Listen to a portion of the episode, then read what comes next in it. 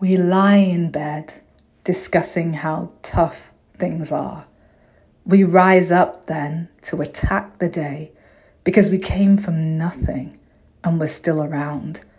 It's a special kind of effort and it's killing us. Everything I say in anger is a version of I'm tired. Everything you say in your defense is a version of be kind. We can't save each other either. We've tried. We drink our coffee and check our mail. You are halfway out the door.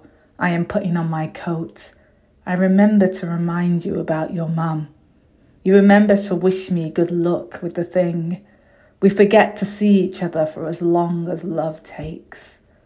This is where we're getting it wrong.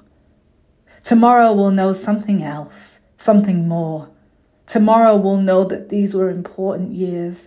Can't we romance today in its prime as we find it? Light the candles in the house, use the good, good plates, gather friends around to dance, let the tale turn. I'm forgetting how to touch you like a new, uncertain thing. I'm losing the confidence of a lover.